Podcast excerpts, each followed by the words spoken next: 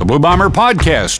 That is, wow, that's fantastic. I like that. Make sure to subscribe to the podcast in iTunes or at cjob.com.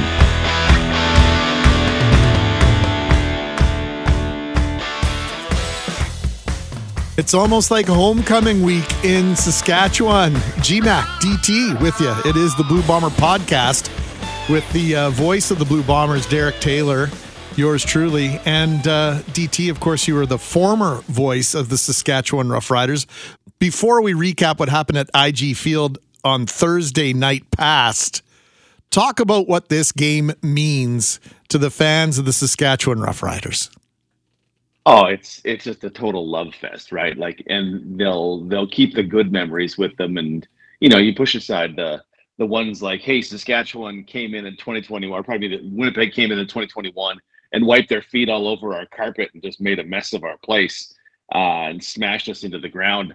They'll forget stuff like that, and they'll they'll flash back to Brett Lauther in 2019 kicks the winning field goal and starts crushing beers in Pill Country, right? It's it's it's their big celebration. They get the whole CFL kind of week to themselves with the game being on the Sunday. There's the two on the Monday. There's the one on the Saturday or whenever they play that non-rivalry game. But yeah, Sunday is all for the riders to show off. This is our stadium. These are our colors.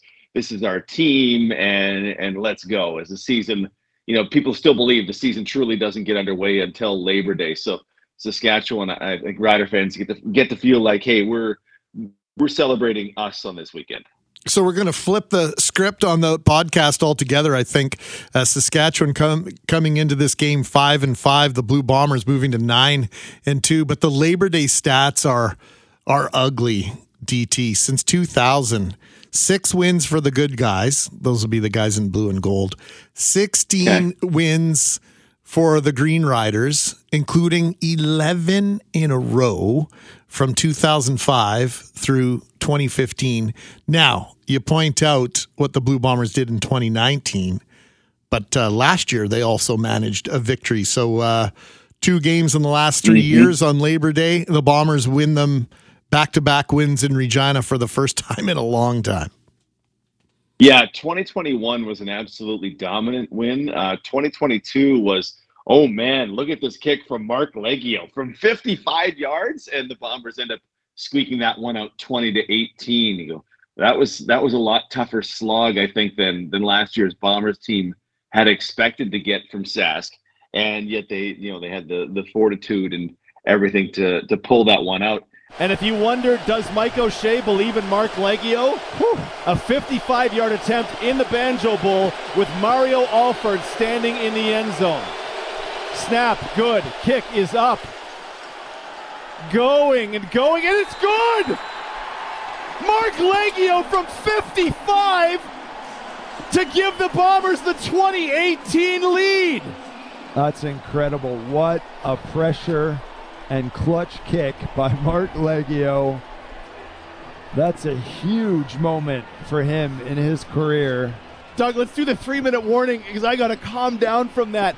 Winnipeg 20, Saskatchewan 18. As much as, uh, as you say, since 2000, heavily in favor of the Riders, but ever since Zach Collaros came to Winnipeg, it's just been all Winnipeg all the time. And some of them haven't been real close, even even excluding the food poisoning banjo bowl of last year or whatever whatever it was that made all those riders sick it's been just straight dominance from the uh, from the Bombers. The West Final in 2021, right? Bombers turned it over six times in the game, and still, if not by a lot of points, we're still very comfortable in winning that one. So it's been uh, it's been great times for for Bomber fans. The uh, well, honestly, since Collaros showed up in Winnipeg. I'm trying to think if it's 2017 or 2018. When did Willie come to Winnipeg? I want to say it was after the 2017 season. Ooh, because Toronto was courting him. Uh, was it after? Was it, at, was it was it for 19 in time for 2019? Yeah, in the 2019 off season. Okay, he was doing the full tour. Okay, so let's go back to 2018. Willie Jefferson playing in green yeah. and white uh, on the Banjo Bowl, or in the Banjo Bowl, to be more uh, English correct. Uh, Matt Nichols uh, does his uh, Zach Collaros and Edmonton imitation, trying to make something out of nothing. And Willie Jefferson takes the ball all the way back for a touchdown, sort of taunts the Blue Bomber offense, dances, waltzes, airplanes into the Blue Bomber end zone. And I have to believe, and I believe in my heart of hearts, that was the play that Wade Miller and company looked at Willie Jefferson and said, We need to get him on our team. Second down and four. Nichols back to pass. Over the middle, intercepted by Willie Jefferson. And he may go. He's to the 55, the 50, the 40. Darvin Adams is chasing. And Jefferson still down to the 10. He's to the 5, and he's going to score. I forget how we stumbled into tickets to the to the game. And I just spent most of the game kind of walking around the concourse and talking to people and meeting people. But I, I did manage to see Willie just ripping away from everybody. And you're like, oh, that's that's not great because I had I had a particular take on Matt Nichols' skill set, which wasn't popular in these parts. Um, Game manager. It was, it was, it was, yeah, well, e- exactly. I I had described it as like eighty percent Trevor Harris, but that's that's a whole other. Oh, oh, you got really deep into it. exactly. So, um, yeah, I remember at halftime, uh, still walking around, walking around the south end, and uh, uh Matt Nichols. I, I wish I could remember what the PSA was for, but a Matt Nichols PSA comes up on the on the big screen, and the fans just start booing just start booing. The guy's the guy's doing good for his community by shooting this video, and he's just getting booed because that play where he he just tosses it right to Willie. I I'm not sure I've seen it in a few years, but it just my brain did not compute trying to figure out what Matt Nichols' brain was doing in that moment. and I don't know that I I have to I, I got to go back and look at it at some point because it just made no sense from a professional you know a professional football player of Matt Nichols level right? Who's I mean you're in the CFL you're good at football but that one just it, it broke my brain. It, will, it will always be the Matt Nichols game to me. That's an interesting uh, way to look at it an interesting way to put it. Uh, I just knew uh, personally, just as a fan, watching Willie do that, so this is a special player. You know, I, I, think he was hidden in Edmonton to a certain extent, and uh, what he did in Saskatchewan, I think, really put Willie Jefferson on the map. And then what he's done with the Blue Bombers ever since has just been extraordinary in my estimation. You probably back me up on that. Willie Jefferson, one of the dominant players. Right? He's been like remember, remember you know the come on the down to Winnipeg and the, everything that goes yeah. with the with the flamboyance. But I mean, seriously, since he came to the Blue Bombers, he's one been one of the top three, four stars in this league. Let alone on a team that's won two and been to three straight Grey Cups. Yeah, absolutely, and and his he's become a bigger star here than than I think he would have. Because Toronto, if I remember correctly, Toronto went super hard for him, and Toronto offered Bo Levi Mitchell all the money in the world in that 19 off season. Um, I feel like I, I'm, I'm not sure that timeline's 100% correct, but I, the Willie thing was we're going to make you the highest paid defensive player in the league. Here's all the money you could you could possibly get in the CFL.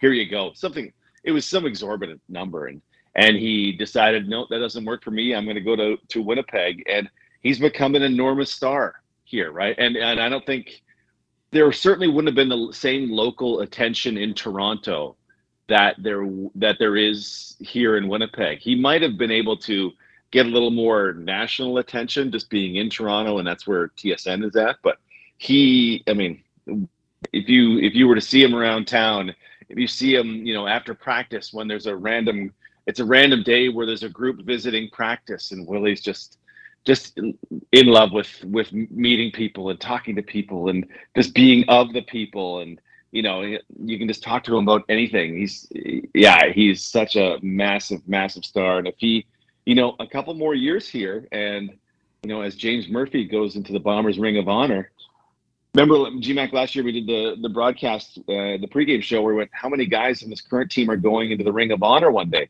And i mean Willie is Willie is certainly on a on a path toward that for sure. he's been unbelievable here, on and off the field. Winnipeg Blue Bombers in 11 games have scored 344 points. They've allowed 225, and some of those, at least, we've got three. I think Zach's thrown three pick sixes, so we can, you know, take it down to 207 and and nitpick uh, about a few other points here and there. So the Bombers, in my mind, the defense has given up under 200 points to this point in the season. Saskatchewan has barely scored 200 in their 10 games. The Bombers have played one more game, but all of a sudden is Saskatchewan in this conversation to maybe battle BC for, dare I say it, second place in the West? No. okay, for, for fair, me, fair. Well, just a question. It's, it's not, yeah, not, and I don't think it's through any fault of their own. It's just if they had Trevor Harris, I might think so. Because m- remember that week two game, Harris was on fire. He had one of the best passes of the CFL season. And then he had he one of the right over. then he had one of the worst. he got hurt on, right? Fair enough. Yeah, absolutely. But uh, if I, if it was Trevor Harris, I would buy it. But I mean, they're down to number three, right? The story of the CFL season is is probably going to be that th- this is the third quarterback year of you know Jake Dolegala and Taylor Powell, and then uh, Tyrie Adams in in Ottawa, who looked good, but then he got hurt, and now they're on to number four. Right? Everybody's so deep in their quarterbacks, and I mean, Jake Dolegala was number three for a reason in Saskatchewan, behind Fine, behind Trevor Harris. So I, I, I always kind of approach it like, okay, these, a guy can look good for a game, but what are you going to do? One, when you play one of the elite teams, and two, a defense that, while there have been spots where you go, mm, I don't love that guy getting open deep. They're just absolutely dominating teams, the best point differential in the CFL. And uh, that's really, as I kind of try to uh, approach looking ahead to a matchup or, you know, even further away to the playoffs, I end up looking at point differential more than I'll look at record. Yeah. Because there's, we could go into the whole Pythagorean theorem of points in sports, but we, we won't. But points for and against are a pretty good indicator of what your record should be and how good you you you truly are. Bombers are what plus one nineteen, best in the CFL. They and eight nine and two. Okay, nine and two might be a little outsized for that point differential, but it's it's pretty close. Saskatchewan is five and five, being outscored by their opponents by sixty two points, and you're five and five five and five, despite the, the massive negative point differential, I go, they're not they're not a great team. They're winning close games, but that that will regress over times because close games are essentially there's luck factors that go into that, and they're getting whomped in the other games, right? They lose to the Bombers by 18, I think it was, in week number two. They're they have some good parts about them, but when you're on quarterback number three and you're still dealing with the injuries that Sask is dealing with, like at receiver and inconsistent offensive line, I just the Bombers are. I'm honestly surprised the line's only seven and a half for this one, as you and I are talking. Well, I think that has a lot to do with the unknown, the intangibles, uh, unless maybe Vegas doesn't look at it that way. But you have to wonder if they're factoring in the, you know, the history of this game. I know it's not supposed to matter, but somehow it does. Yeah, for sure. Well, uh, 20 to 18 last year, and what was it, 23 to 8? When I talk of the, the Womping in 2021, I think it was, I think the score was only 23 to 8 and then the follow up, the Banjo Bowl was like 33 to nine. You know, okay, well that's actually that's, that's that is, that is low scoring. So yeah, I, I think that's I think you're probably right as to why the line is only you know a touchdown being in Sask, but yeah, there's there's not much. I'm just trying to think of the places where Saskatchewan is strong. Defensive line, well, I think the Bombers are stronger on defensive line. Linebacker, okay, oof, Linebacker, I think probably the Bombers are stronger. Coverage, that's probably that might be the closest one. Offensive line, no no match. Um, receiver, it's the Bombers over everybody. Running back, I like Jamal Morrow, but running back is a product of the offense. So Brady Oliveira and, and the Winnipeg run game. Quarterback, I, I special teams. Okay, maybe special teams coverage is Sask, but so I, I just and none of this is to say that well Winnipeg's guaranteed to win because I know that'll freak you out, GMAC. I know, and I respect it'll freak you out, but you just look at it and go, okay, one team at this moment to me seems significantly better than the other, and all the weird things can happen, right? We all lived through the 2021 West Final where the Bombers turned it over six times in a horrific snowstorm in Winnipeg. Uh, and that's that's the kind of thing that being having better players, better team gives you is the ability to have a game go that poorly and you can still win it.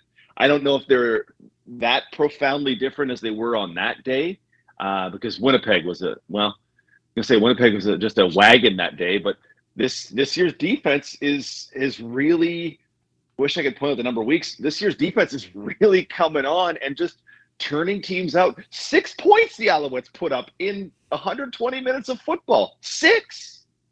The Blue Bomber defense hasn't given up a touchdown in nine quarters. And I don't care That's what right, yeah. you know, I don't care what league you're playing in. When your defense goes nine quarters without giving up a major score, that's something to crow about. And I'm not going to say that's 2019 or 2021 level. I guess more 2021 level uh, play at this point because there are still, I think, a, a, few too many question marks for us to to lump them in with those teams. You know, the late season 2019 team and with the Magic, and that was 2021 on the defense for this blue and gold uh, club. But you know, there are elements there, and we're seeing it you know, almost like it's growing. DT that I don't even think this this team has reached its peak on defense. I think they're still finding themselves a little bit. I would think so. Kyrie Wilson's been back a couple games now. They seem like they're pretty settled on the in the back six with Redha Kramdi having taken over for Alden Darby's spot, and uh, with Winston Rose with the interception this past week, right at that field corner spot. I feel like okay, even even if Desmond Lawrence uh, returns off the six game injured list in the, in a few weeks, I feel like actually you know what they're probably pretty settled here. They may do some tinkering depth wise, but yeah, I mean for as long as Willie Jefferson and Jackson Jeffcoat are manning the ends, it's it, I, I don't know what you do with that when when you're an opposing offense because those guys are absolutely holy terrors. I had to pull it up. Um, opponent opponent offensive points. Winnipeg is now number one. It was BC for a long time, and then of course the 50 that Winnipeg hung on them. But uh, this this is think of how good this year's defense feels, and you go, they're allowing 16 and a half offensive points per game, and then you think back to 2021, and that number was like 12. Whether it was 11 something or 12, you go, oh my gosh, they were that much tighter in 2021. That year, that was a crazy year. And to even be, you know, to even think you could be close to that is is something because that was a historically great defense. This year's one has some things going on that give me some pause when it comes to a single game, but overall just dominant. 2021, 14 regular season games that year, correct? Correct. And I think the Blue Bombers held their opposition scoreless in the fourth quarter, seven of the 14 games. Is that possible? There was there was something I remember because this this goes back to a betting story. It, it was something like in games where the Bombers cared about it, they in the fourth quarter they'd outscored their opponents like 98 to six. So when it came to the uh, the playoffs in the Grey Cup, I was talking with my buddies. I'm like, look at these lines in the fourth quarter. Like you can bet specifically on the fourth quarter how many points a team will score and what will be, you know, who who if the Bombers will win that quarter. You're like just hammer everything on the Bombers dominating the fourth quarter because they were incredible in that time. And it was like they allowed six points and there was a game they didn't care about, a couple probably at the end, like 12 games plus the playoffs. Like they allowed six points. It was they just they were the definition of they talk a ton about and, and folks have certainly heard it uh, if they've been listening to the bombers for any time richie hall talks about zero one and three let's mm. if they're going to get some points we want them to have zero points one point or three points. They don't even they rarely even mention seven. I'm not sure i've ever heard them mention giving up seven right? It's just zero one three. That's that's what richie hall will say zero one three. And man they they lived it that year. And and this year it's it's not much further off because, like you say, nine consecutive quarters. Well, that fourth quarter against Edmonton, they needed to be uh, they needed to be stopped after that 22 nothing lead, and the Bombers defense took them out. Bombers were leading 20 to 17 at the half Thursday night versus Montreal. We know by now what Zach Collaros did in that first half. Do we need to reiterate it? Okay, I will. Three interceptions, two of those for touchdowns, pick sixes. But then in the second half, it was the Zach Collaros show and the Winnipeg Blue Bombers just simply locked down the Alouettes. What was more important to thir- you know 27 unanswered points in that second half or the fact that the the Blue Bomber defense gave up nothing? I think I think it's the Blue Bomber defense. I just think of it in the way of okay, there's a hole in the boat. Let's not let it take on any water. The Bombers defense wouldn't allow them to take on any water. Okay, so we're not going to sink. You guys now you guys can the offense you can start paddling toward the shore because we got this. We're going to we're not going to let anything get in here, right? It was just the defense allowed 3 points. 3. 3 like it was it was remarkable. Sometimes it passes quietly when uh, when we're calling the games and when you're you're in halftime in the games, you go, "Oh yeah, they have been unbelievable." after uh, after what uh, fifteen nothing in the Edmonton game, okay, but then Collaros throws the the pick six, and you know twenty two nothing. It was one touchdown the rest of the way because they absolutely positively needed it. Um, they'd suffocated the BC Lions. Um, the only thing that kind of hampered them in that, well, uh, the Ottawa loss, right, was a pick six from from Collaros, and then an offense that couldn't stay on the field, and the Bombers' defense was on that in that fourth quarter for 26 plays, which was the second most in a quarter in the Mike O'Shea era. You go, well, that's not the defense's problem either. As much as they couldn't stop uh, uh, Dustin Crum and company, they couldn't stop the Crum back, as it were. Uh, that was the offense. You go, oh man, if if both phases work, you get the fifty point win, fifty pointer uh, against BC, and that's that's always in the holster. So as they go forward, like they are not they're not their best game. I think beats anybody's best game in the Canadian Football League, including Toronto, which only has one loss this season. Yeah, Toronto uh, still looking pretty good. That game against Calgary was, uh, you know, if you're not a Blue Bomber fan or if you're able to put your fandom aside, that was the game of the week. Calgary uh, pushing Toronto to the limit again, but Toronto still looking pretty good. Hamilton goes into BC and wins. We don't need to spend any time on either of those. Like, come on, what's going on there? But Tre Ford, uh, some props to Tre Ford as a as a quarterback who's, you know, you talk about a quarterback that didn't start the season as the starting quarterback. Uh, unless he gets, I'm not even going to jinx a, an Edmonton quarterback with the word I was going to use there. Tre Ford is the starting quarterback until fill in the blank, Derek Taylor. Yeah. Um, Joe Burrow leaves Cincinnati and comes to the CFL. Like, it, it's it's incredible to watch that, right? And you go, and this is why this is why I always find the interaction between coaches and fans funny because coaches rightly go, "I know more than fans do," but then they have just incredibly obvious blind spots to stuff and go, "How could how could a smart professional football mind have go, have for eight games gone? You know what we should do is not try this kid, and we're going to go." With this giant, big armed runner who is not the least bit accurate and has proven it over, I don't know, 800 dropbacks. And we're 0 and 8, and yeah, we're just going to keep rolling out the same thing. I just it's it's incredible. Which which as you know, as fans, we get to go. Oh, you know what? We were smarter than you are on this one. I couldn't do the ten thousand other things in your job, but I thought it would be a great idea to try Tre Ford, and you ran out someone named Jarret Doege instead. like it's just it's an incredible story and it's a testament to uh to Tre Ford who uh who said oh i think we got a little passive in the end of that winnipeg game. He was kind of feeling his oats at that point uh, and little did we know two two big wins were to come right after that.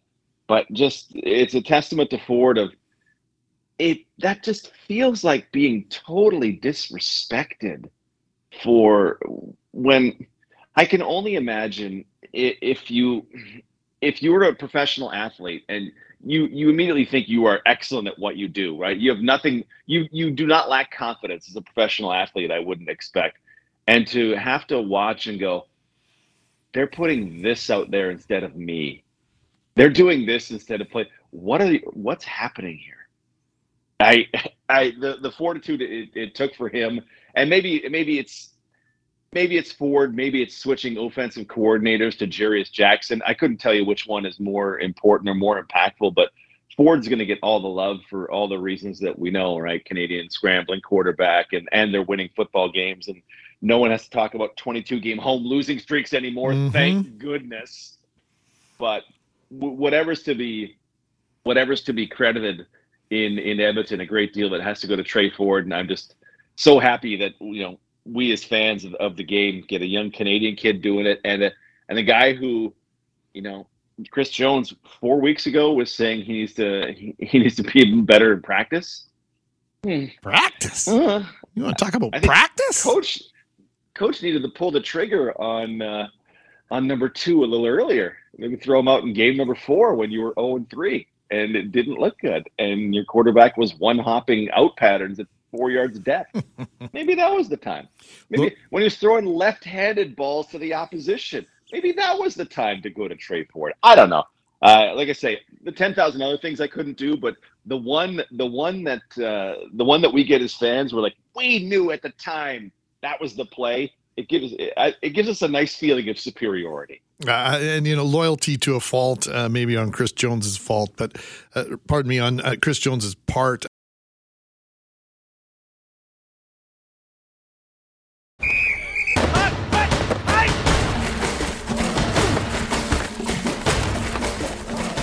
Seven thirty-seven, seven thirty-eight, or in this case, seven forty. Tuesday morning means breakfast with the Bombers. Brought to you by Cooperators Investing in your future together. So the countdown is on to a weekend that draws Blue Bomber fans into enemy territory every single year, Loren. The Labor Day Classic, five sleeps away, and we know Saskatchewan Roughriders and their fans are looking to take our team down.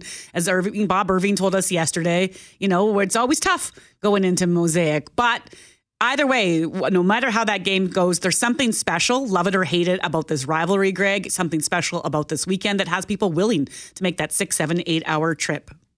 That's right. So today we want to introduce you to someone who, along with the help of another fan, have made it their business to bring as many Blue Bomber fans as possible to Regina.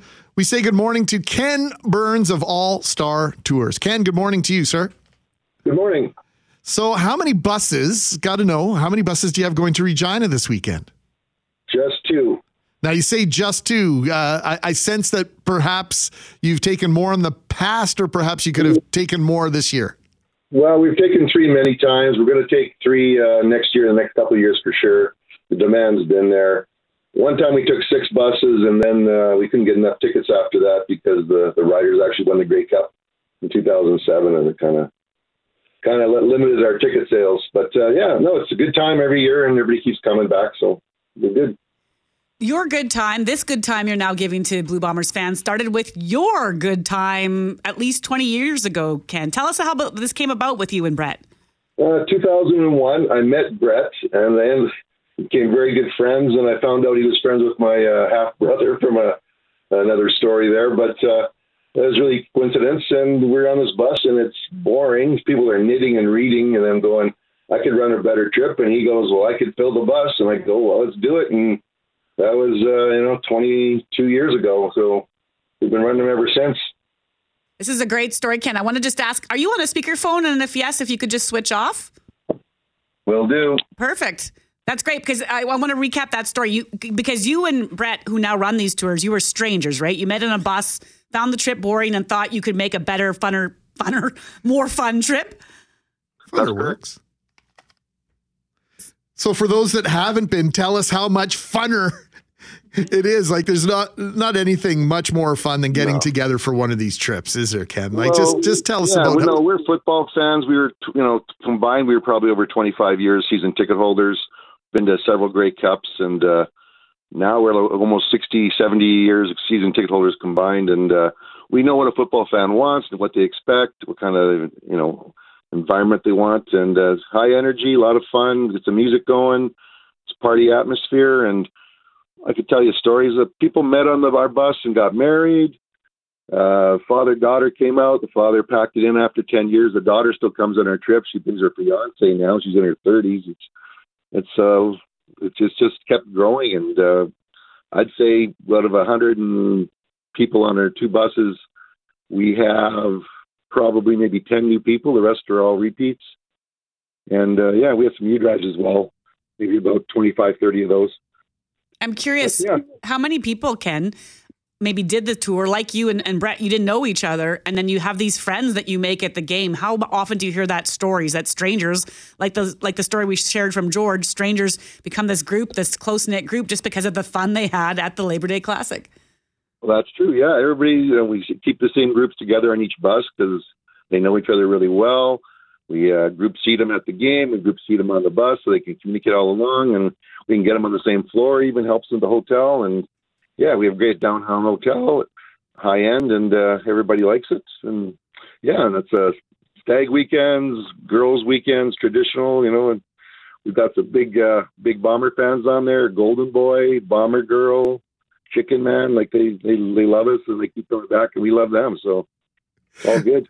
What's amazing is there's thousands of people listening right now, and many of them know exactly who you're speaking about in code, what sounds like code, and all these individuals and these super fans that participate. Uh, have you seen a change, Ken, over the years? Like you know, so so many uh, women are, are into football and the Blue Bombers, and and and have you seen a, a change? In in the dynamic and in terms of the demographic uh, of who likes to come on these tours. Sure. It was probably uh, 80-20, and now it's probably 60-40-ish, maybe 35. But uh, no, it's uh, they're having a good time, and we know what we're doing, and and they keep coming back. We have a tailgate party that's put out there special for us. Have a buddy who's about 150 yards away from the stadium. We go backyard tailgate party, Wayne's World, it's called. So You know, people know Labor Day, they know Wayne's World. I have pictures. I have video. I was there last year. It was an That's our- that's our absolute, an absolute blast. Ken, go ahead, Loren. so you have two buses going that this weekend. That's how many people? That's a 100. So a 100 people going, and you're sold out. You're hoping to do three buses next year. So if people are looking to get in on the action early, you told me last night you're going to start buying those tickets for next year just in a couple of weeks' times if you can. Ken, uh, where do they go for more information? Uh, allstartours.ca on uh, on the net, and um, yeah, we were sold out in three weeks in March. It's just gone, and uh, I think the U guys went about mid June. So the demand has actually never been higher. We love our Blue Bombers. Saskatchewan loves their riders. It makes for a fantastic weekend. Lots of fun. Who knew you could have so much uh, fun in the city of Regina? But uh, it, it really does happen. Ken, thanks for this. Have a blast this weekend. We appreciate Okay. your we appreciate your time and uh, what you're doing to bring Blue Bomber fans uh, together and into the heart of Riderville. Appreciate it. Okay, have them give us a call in March, not now. Sounds good, partner. yeah, sounds great. I know you do your math to about uh, four decimal points, so forgive me for rounding to uh, hundred uh, based on uh, the, my rounding skills. James Butler of Hamilton six thirty eight, AJ Ouellette six thirty one. We're gonna round those down to six hundred.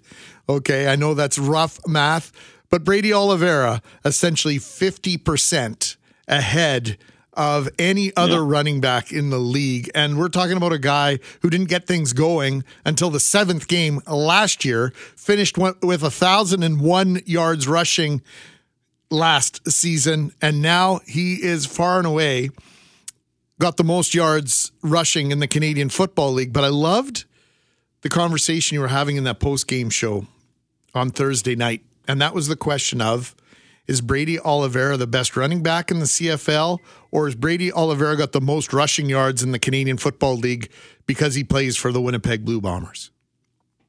and uh, this is where this is where I come to it. Um, you see year over year, it isn't often that the same guy repeats as the rushing champion in the Canadian Football League.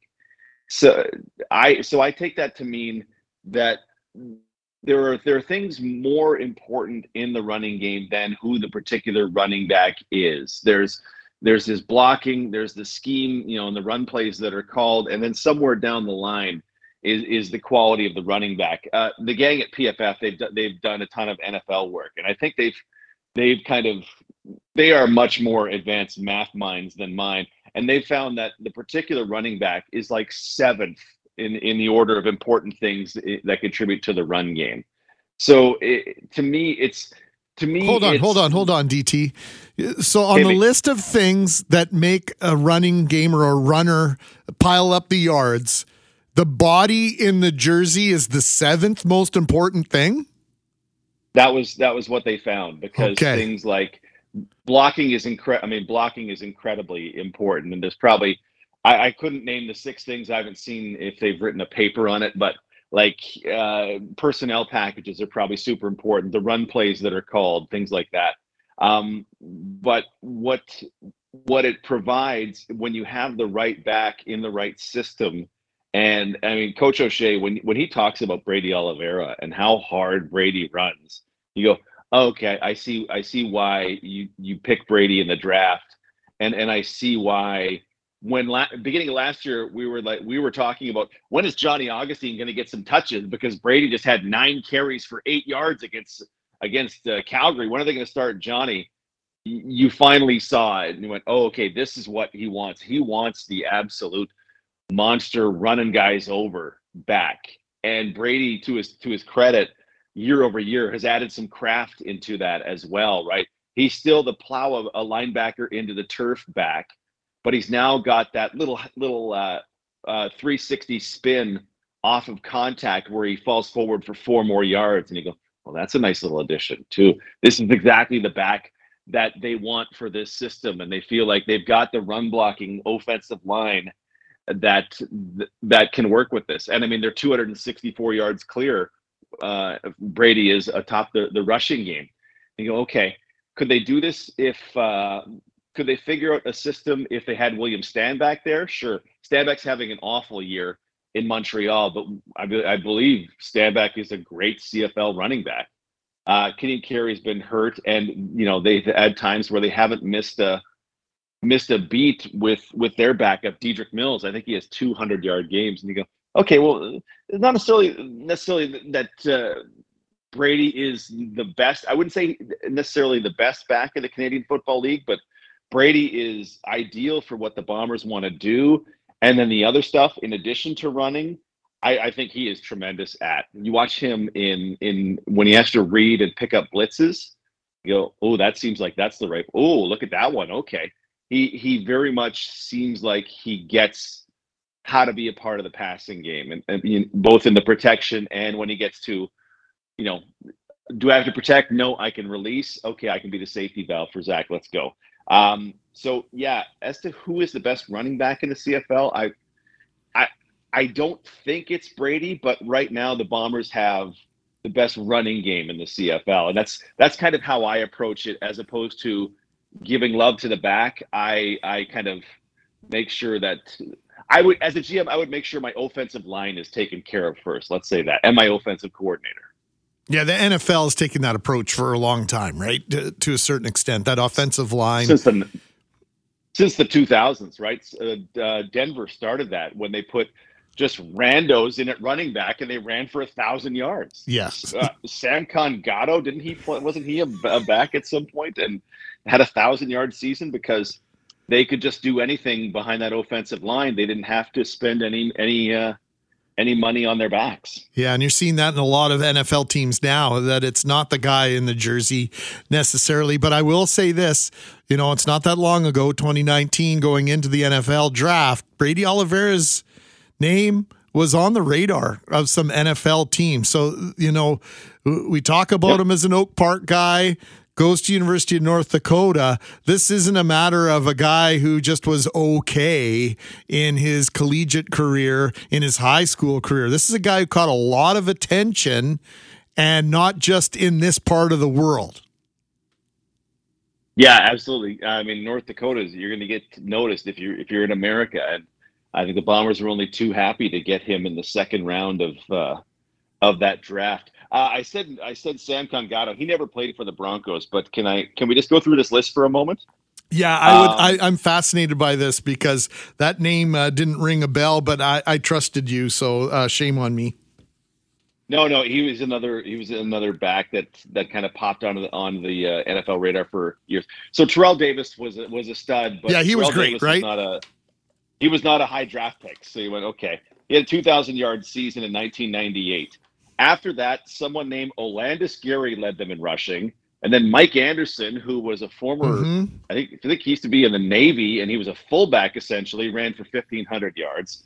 Uh, they draft Clinton Portis. He he plays for a couple of years. 2004, Reuben Droughns led them in uh, led them in rushing. Then Mike Anderson again, Tatum Bell, Selvin Young, Peyton Hillis. Okay, that was a bad year, but Peyton Hillis was a guy who was on the cover of Madden in 2012 because he had such an incredible touchdown season for the the Browns. And it turns out, okay, he wasn't really a good running back. And then they're just you just string random names into it, and you go, if they could, if the 2000, uh, the 2000 Broncos can make Mike Anderson a thousand yard rusher, they may be onto something. they might be onto something about how how running backs in the running game are pretty replaceable. So that's that that's kind of driven my. I kind of wonder why more more didn't pick up on it then, but then maybe we don't give them enough credit for NFL teams just kind of throw the next guy out there, and now we have what two of the best running backs in the league just changed teams, and the third one's looking for a trade because they're not going to get paid. It's it's we're in a neat era with uh, with the value of running backs, but there's uh, there's no giving up Brady Oliveira if you're the Bombers. He is he is exactly what this this team and this offense wants. Well, I'd love to go through the list of Winnipeg Blue Bomber running backs uh, that that played and, and ran the ball in the Chris Walby era. Because if you're going to take that uh, same same conversation uh, back about 30, 35 years, and you know the Blue Bombers had some great backs, but they always had a tremendous offensive line, and so you know you've got you've got me thinking and reminiscing now about some of the great names on that Winnipeg Blue Bomber offensive line in the mid '80s, all the way you know through the 2000s, and uh, some incredible running backs, and you just wonder how much of that were uh, offensive linemen that were just uh, you know being paid way below their pay grade because they were opening holes for the likes of Robert Mims and Willard Reeves and Michael Richardson and uh, and William Miller to go really far back into the archives. Blaise Bryant? Blaise Bryant, yeah. Well, there you go. ran for 1,289 yards. on a really bad team, right? pay pay your offensive lineman. Just pay your offensive line. If I was a GM, uh, well, no chance in heck, but I would I would pay my offensive lineman. I I think the Hoggies deserve a lot more love than they, than they truly get. Well, uh, Dan Marino always bought his uh, offensive line uh, uh, isotoner gloves for Christmas. If you if you believe the commercials. Who didn't? Did you ever wear an isotoner glove? I No. don't, I'm not sure I did. No, I I don't know if I could pick one out of a lineup. Robert Mims ran for 1769. Like there, Wow. there's some names and there's some running backs in the history of this club, and you just look back and you go, that had to have been Walby, that had to have been Garel and Bonk and Bastaja and and even like before that, the Butch Norman and all these guys. Like the the Blue Bombers were really good at finding linebackers back in the day and offensive linemen. But of course, Chris Walby is here, what, 13, 14 seasons, arguably the best offensive lineman in the history of the Canadian Football League, let alone the history of the Winnipeg Blue Bombers. And the guy we were just talking about, Brady Oliveira, of course, born and raised in Winnipeg, but so was Chris Walby. So imagine having Yep. that in your own backyard. And a guy at his height, his size, that could play hockey as well. He was a hell of an athlete. Well, and I just just as we go through this list, uh, I just looking back because I remember Charles Roberts when I first moved to Winnipeg, and every Bomber fan who saw him remembers Charles Roberts. And just looking at you know multiple fifteen hundred year yard seasons, uh, but he's getting three hundred carries a season, and you go, well, that's that's not happening anymore. Football's moved away from one guy gets three hundred carries. I'm not. I'd have to check, but 200 carry seasons are not are not super common anymore. If if Brady were somehow to get 300 carries this season, he'd be on pace for, For 2,000 yards. 1,700. no. Yeah, well, uh, Because he says, he at 5'7" seven? Oh, he's five seven. Okay, okay, okay. I think it's five seven or five eight per carry, but 300 carries if if they did use them like that. Um, but we've we've transitioned to short passing, control the the ball, and then it's taken away some of the run game. But honestly, as much as as much as I am not a proponent of the run game and, and think that uh, people are kind of uh, misdirected on on what the importance of the run game is in professional football these days, it's so much fun to see a run game working, isn't it? Oh. Like watch those guys shoving bodies out of the way, and then Brady dropping the hammer on some linebacker in the second level, or heaven forbid, a halfback tries to come up and get him on that second level. That is, I don't know if it's any more fun than that. Um, it's it's pretty great. And can I throw you one more nerd point about the run game just while we're doing this? Of course. This this goes back to the the gang at Pro Football Focus, and this is where uh, they they kind of looked at you know what Pro Football Focus does for folks who don't know. They they analyze every player on every play on every game in every game, and that's that's how they say they approach it. Um, what what they found in their research was that the best play you could possibly have in football is a perfectly blocked running play. If everybody blocks makes a perfect block, the running play is going to be the best play, followed by a perfectly blocked passing play, and then you know then it's if if one breaks down, the passing play is better. If two break down, the passing play is better. If three break down, probably everybody's totally pooched in that scenario. But a perfectly blocked running play is the best in the CF, best play in professional football, at least in the NFL. You go, yeah, that's kind of kind of kind of what it feels like. It feels there's a special feeling when there's the perfectly blocked running play. Oh my goodness, he's wide open. Brady's scoring a touchdown this week, right? Wide to the end zone. Okay, beautiful. It's it, it just even if it's not the most important thing um, to me it's just above the punt that trickles out at the two yard line because i get inordinately excited about those for some reason. I don't know why but i do. And i just i, I love the i part of me loves the running game just absolutely loves to watch it go yeah, well, you talk about inside the two. I remember Bob Cameron nailing a punt, I think, went out at Old Taylor Field at the one yard line on Labor Day. And I can't remember if he was punting into or with the wind, but the wind was a huge factor. And, you know, I've seen how many thousand Blue Bomber plays in my life. And I would say that ranks in the top 10. So you and I geek out about some of the hmm. same stuff, Taylor. That's good to know. It's Oh, it's, yeah, it's so good. I love I love punters, and man, uh, at some point we'll do the Jamieson Sheahan podcast and just talk about all the clubs we've seen in that cat's bag because my goodness, those spinners, those sideways spinners are a delight. Yeah, I'm not sure uh, we've all caught on to what he's trying to do. Did he just kick that purposefully, or did he shank that? No, that's all on purpose, isn't it, DT? I was I had a little conversation with him last week, and uh, all on purpose all absolutely achieving, you know, going for some goal, whether to, you know, to get it out of bounds or to to, entirely avoid the returner. Yeah, I I'm not sure he's had any true shanks this season because he's just punting is just a, a different game in 2023 versus even last year. Yeah, even the way the guys drop the ball, or you know, we're seeing a, a, wide variety of ways. And is that is that the Australian influence? Do you think that that that's uh, why we're seeing this, or are we seeing that in, in U.S. college football as well? Just uh, you know, I, I, I always think back to Reggie Roby of the Dolphins and the one-step punters, and and uh, the idea that that was a thing for a while, and then of course it was all about the hang time and the perfect spiral, and now to see guys kicking the ball purposefully in that he- uh, purposefully with that helicopter spin just seems counterintuitive to me.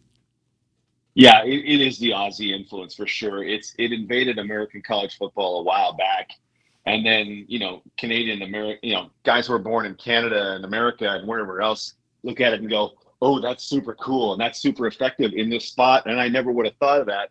But these kids who grew up in Australia are doing this as youngsters, and now they're adults doing it, and oh, they're pretty good at it, and it works. Cool. It just kind of it's kind of opened up every punter's mind in every kicker's mind of, oh, okay, I should try some of this. And then, yeah, why why let if you pretend you are an opposing uh, special teams coach, why would you ever want Janarion Grant to touch the football? There's zero chance I want Janarion Grant to touch the football if sure. I'm playing the Bombers. So Let's figure out how to keep it away from him. Sideways spinner sounds good to me. Let's do it. How long before we see a punter drop kick the ball and let it bounce on the ground first before they kick it like they do in soccer?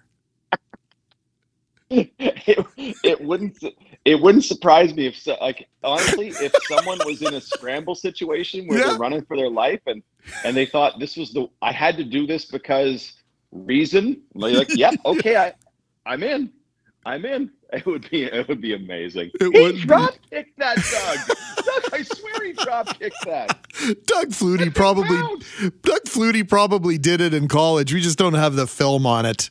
DT, let's uh, let's call it an afternoon. Let's call it a day. Good luck with the call in Saskatchewan on Sunday. Um, anything on fantasy that we want to talk about before we fly?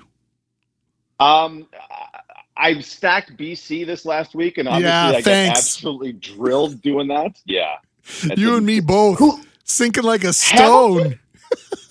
Yeah, who who would have thought Jake Maier was the quarterback to pick? Uh, I'd probably go heavy BC this week. They're playing Montreal. I I'd probably bet I'd probably go with the Vernon bounce back and the BC bounce back in the game that kind of doesn't matter. Um, yeah, I, I maybe I honestly I might stay away from Bombers because it you know like we were talking earlier, Saskatchewan in at home for the Labor Day, even with their offensive potential troubles. I, I'm afraid it could be tight from a fantasy perspective. I hope it's not, but I'm afraid it could be. So, uh, yeah, I I'd probably go BC this week again. I have no idea what time kickoff is on Sunday afternoon. Is it three o'clock local? Ooh, let me. We are so far away from that still that I haven't. You haven't even thought about it. Old, Hold on. I can the old you. calendar. Uh, it says six o'clock local, so five o'clock SAS time. Or Six Saskatchewan needs to get on six o'clock. It says. Six o'clock be central. right? I guess it is. It's what it says at CFL.ca. Uh, Kelly Moore, our sports director. Uh, mhm, I guess that means a four four o'clock pregame show, six o'clock kickoff. It's like a Saturday night, so make sure your beer is cold, the radio is close at hand, and uh, just in case, make sure you have batteries for the transistor radio because who knows what Mother Nature has in store, even though the forecast is pretty spectacular as we speak Yep. heading into the long weekend. All right, DT, safe travels. We'll catch up with you next week, brother. Thanks, brother. So that's it. Don't forget to download, subscribe, and share the Blue Bomber podcast. And also, in case you didn't already know, Monday nights, Coach's Show with Derek Taylor and Mike O'Shea will be automatically uploaded to the Blue Bomber podcast. So if you want to catch a rerun of that or catch it, and listen to it at your leisure. You can do so by subscribing to the Blue Bomber podcast. We will recap this week's game next week and look ahead in the Canadian Football League, focusing on, of course, your Winnipeg Blue Bombers. Thank you for spending some time with us.